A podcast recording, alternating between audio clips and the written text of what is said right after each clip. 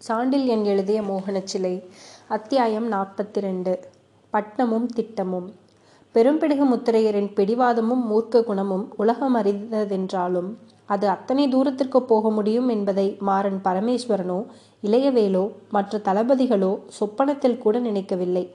யாராவது மந்திரி இருந்தால் அவரையாவது தனது முரட்டு யோசனையில் பெரும்பிடுகர் கலந்து கொண்டிருக்கலாம். மந்திரிகளால் எவ்வித பயனும் இல்லை என்றாலும் தனது புத்திக்கு எது சரியென்று தோன்றுகிறதோ அதைவிட மந்திரி பிரமாதமான யுக்தி எதையும் சொல்லிவிட முடியாதென்றும் திட்டமாக வாழ்க்கையில் நம்பிய பெரும்பிடுகர் தாம் செந்தலை அரசு பதவியை ஏற்றதுமே ஏற்கனவே இருந்த ஓரிரு மந்திரிகளையும் வேலையிலிருந்து நீக்கிவிட்டார்.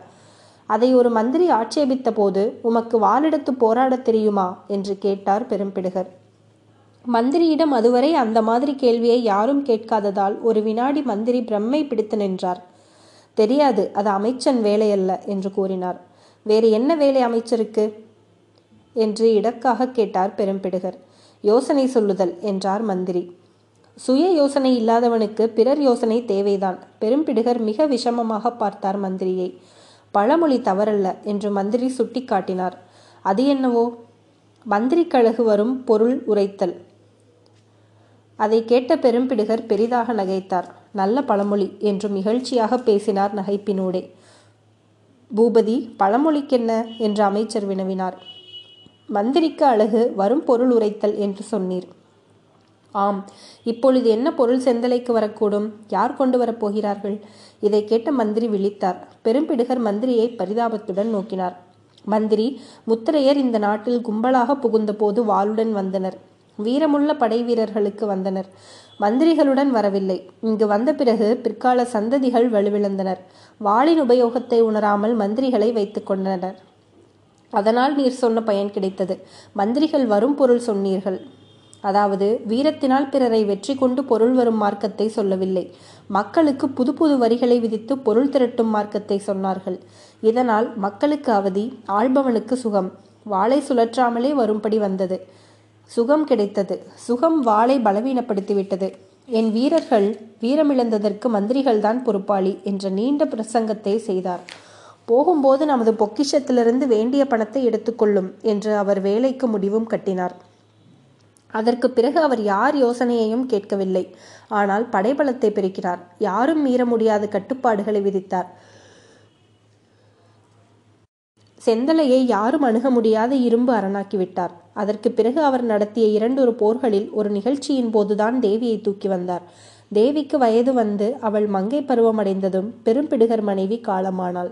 இரும்பு மனம் படைத்த பெரும்பிடுகர் அந்த துக்கத்தை வெளிக்காட்டவில்லை என்றாலும் ஆறாத பெரும் காயம் ஒன்று அவர் இதயத்தில் இருந்ததை மாறன் பரமேஸ்வரன் கவனிக்கவில்லையே தவிர தேவி உணர்ந்தாள். மனைவி காலமான பிறகு சில நேரங்களில் வெறித்த பார்வையை சாளரத்தின் மூலம் வெளியே வீசியபடி பெரும்பிடுகர் உட்கார்ந்திருந்ததை தேவி கவனித்தார். சாப்பாட்டில் கூட அவர் அதிக அக்கறை காட்டாததையும் கவனித்தாள். முக்கால்வாசி நேரத்தை படைகளுடன் கழித்து வந்ததையும் பார்த்தாள். அவற்றுக்கெல்லாம் மெல்ல பரிகாரமும் செய்தாள். தானே வலிய படைத்தளத்திற்கு உணவுடன் சென்றால் சில வேளைகளில். உன்னை யார் வரச் சொன்னது இங்கே? பருவமடைந்த பெண் வரக்கூடிய இடமா இது என்று ஒரு முறை சீறினார் பெரும்பிடுகர். நான் பணிப்பெண் தானே என்றாள் தேவி. அதனால் என்று கேட்டார் பெரும்பிடுகர். கடமையை செய்கிறேன் என்றாள் தேவி. அது வேண்டா வெறுப்பாக உணவருந்தினார். பெரும்பிடுகர். நாளை முதல் இங்கு வரக்கூடாது என்று கட்டளையும் இட்டார் தேவிக்கு. நீங்கள் உணவருந்த அரசு மாளிகைக்கு வந்துவிட்டால் நான் ஏன் இங்கு வருகிறேன்? என்றாள் தேவி. பெரிய முரடனான பெரும்பிடுகர் தேவியை தமது ராட்சச கண்களால் சுட்டு விடுவது போல் பார்த்தார். ம் என்று இருமுறை உருமினார். ஆனால் மறுநாள் உணவு வேலைக்கு மாளிகைக்கு வந்து சேர்ந்தார். இப்படி படிப்படியாக பெரும்பிடுகர் மாறினார். அவர் உள்ளத்தை தேவி நிரந்தரமாக பிடித்து கொண்டாள். அதை நீண்ட நாள் வெளிக்கு காட்டவில்லை என்றாலும் சிறு சில சிறு நிகழ்ச்சிகள் அதை வெளிப்படுத்தவே செய்தன. அவள் பணிப்பெண்தானே என்ற நினைப்பில் உப தளபதி ஒருவன் அரண்மனை தோட்டத்தில் அவளை வழிமறித்தான். இச்சக வார்த்தைகள் பேசினான். காமத்தை கண்களால் கொட்டினான். அப்படி அவன் பேசிக்கொண்டிருந்த போது அவனுக்கு பின்னால் தூர வந்து கொண்டிருந்த பெரும்பிடுகர் அதை கவனித்தார்.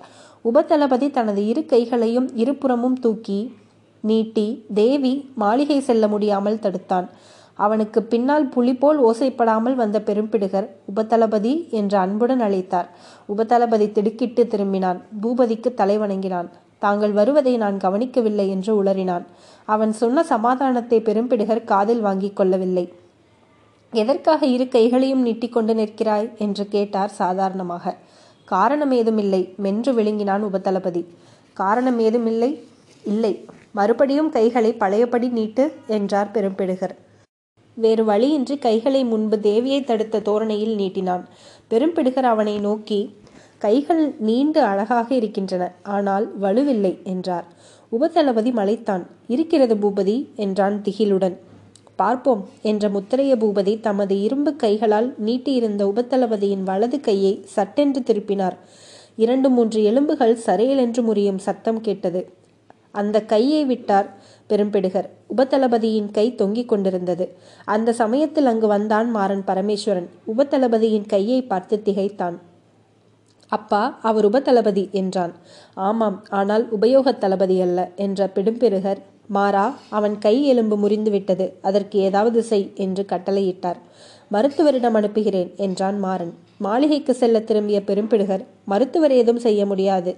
அந்த கையை எடுத்துவிடு என்று சொல்லி போய்விட்டார் மாளிகைக்கு தேவி பின்தொடர. மாளிகை சென்றதும் தேவி கேட்டாள் அவன் கையை எதற்காக வெட்டச் சொன்னீர்கள்? என்று.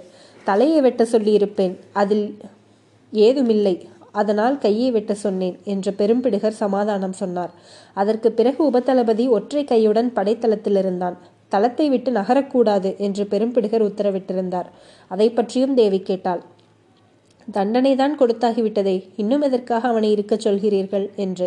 அவன் இருப்பது மற்றவர்களுக்கு படிப்பினை என்று காரணமும் சொன்னார் முத்திரைய பூபதி அந்த ஒரு நிகழ்ச்சிக்கு பிறகு செந்தலை வீரர்கள் யாரும் தேவியை கண்ணாலும் காண அஞ்சினார்கள். பெரும்பிடுகருக்கும் மாறனுக்கும் அளித்த அதே மரியாதையை அவளுக்கும் அளித்தார்கள். நாட்கள் ஆக ஆக தேவிதான் பெரும்பிடுகரின் அந்தரங்க ஆலோசகர் என்பதை மறந்து புரிந்து படைத்தலைவர்களுக்கு. அவளை அவர் சொந்த மகள் போல் நடத்தி வந்ததை அனைவருமே கண்டார்கள். சில வேளைகளில் அவளுக்கு வாட்போருக்கும் அவரே பயிற்சி பயிற்றுவித்ததை வீரர்கள் கண்டு வியந்தனர். நான் பெண் என்று வாட்பயிற்சியை முதலில் எழு எதிர்த்தாள் தேவி. பெண்ணாயிருந்தாலும் ஆணாயிருந்தாலும் தற்காப்பு தேவை. வாழ்பயிற்சி இருந்தால் அன்று அந்த உபதளபதியின் கையை நீயே வெட்டியிருக்கலாம் என்று பதில் சொன்னோ பெரும்பிடுகர் தனக்கு தெரிந்த வாழ்வீச்சு தந்திரங்களை எல்லாம் அவளுக்கு சொல்லிக் கொடுத்தார். இப்படி வீராங்கனையாக வளர்த்த தேவி முதல் நாள் பெரும்பிடுகர் தமது மகனிடமும் பேரனிடமும் காட்டிய வெறுப்பையும் பிடிவாதத்தையும் கண்டு பெரிதும் துன்பத்திற்கு ஆளானாள். மறுநாள் அவரிடம் அதை பற்றி பேசவும் சந்தர்ப்பம் பார்த்திருந்தாள். அவள் மறுநாள் மாலையில் இலைப்பாறும் சமயத்தில் அவர் அந்தரங்க அறைக்குச் சென்றார். அங்கு பெரும்பிடுகர் தனியா இல்லை. மூன்று படைத்தலைவர்கள் மாறன் பரமேஸ்வரன் இளையவேல் இவர்கள் எதிரே வணங்கி நிற்க தமது பஞ்சனையில் உட்கார்ந்திருந்தார். அவர் அவர்களிடம் என்ன சொன்னாரோ என்னவோ தேவி அறைக்குள் நுழைந்ததும் மூன்று படைத்தலைவர்களும் அவளை வணங்கினர். தங்கள் வாட்களை உரைகளிலிருந்து எடுத்து அவளிடம் கொடுத்தனர். வாட்களை பெற்றுக்கொண்ட தேவி அப்பா இதற்கென்ன அர்த்தம்? என்று வினவினாள் குழப்பத்துடன். இன்று முதல் உனக்கு பணிப்பெண் வேலை போய்விட்டது என்று கூறிய பெரும்பிடுகர் பயங்கரமாக புன்முறுவல் செய்தார். அப்படியானால் அரண்மனையை விட்டு நான் வெளியேற வேண்டியதுதான் என்றாள் தேவி. தனியாக வெளியேற முடியாது என்றார் பெரும்பிடுகர். ஏன் என்று கேட்டாள் தேவி. செந்தலையின் இளவரசி தனியாக செல்லக்கூடாது. எங்கும் மெய்க்காவலர் இருவர் தொடர்ந்து வருவார்கள் என்று சொன்ன பெரும்பிடுகர் இளவரசி படைத்தலைவர்களின் வாட்களை அவர்களிடம் திருப்பிக் கொடுத்துவிடு. அது முத்தரையர் சம்பிரதாயம் என்று கூறினார். தேவியை அருகே வரச் சொல்லி தேவி மாறனுக்கு அடுத்தபடியாக உன் சொல்தான் கட்டளை கட்டளையாகும் செந்தலையில் என்று கூறி அவள் தலையை அன்புடன் தடவி கொடுத்தார். தேவி திகைத்தாள். பெரும்பிடுகர் பேச்சில் இளையவேளை பற்றி எந்த பிரஸ்தாபமும் இல்லாததை கவனித்தாள். அன்று அவர் செய்த செயல் முத்தரையர் வரலாற்றில் ஒரு புது நிகழ்ச்சியை ஏற்படுத்தியது மட்டுமல்ல தீராத விரோதியையும் பெரும்பிடுகருக்கு சம்பாதித்து கொடுத்தது. இளையவேல் உள்ளூர பொறுமினான். பணிப்பெண்ணுக்கு இளவரசி பட்டம் கொடுத்ததை சகிக்காத இளையவேல் வேறு ஒரு பயங்கரமான திட்டத்தையும் மனதில் உருவாக்கி கொண்டிருந்தான். இருப்பினும் அதை வெளிக்கு காட்டாமல் பாட்டனின் முடிவுக்கு தலைவணங்குபவனைப் போல் நடந்து கொண்டான்.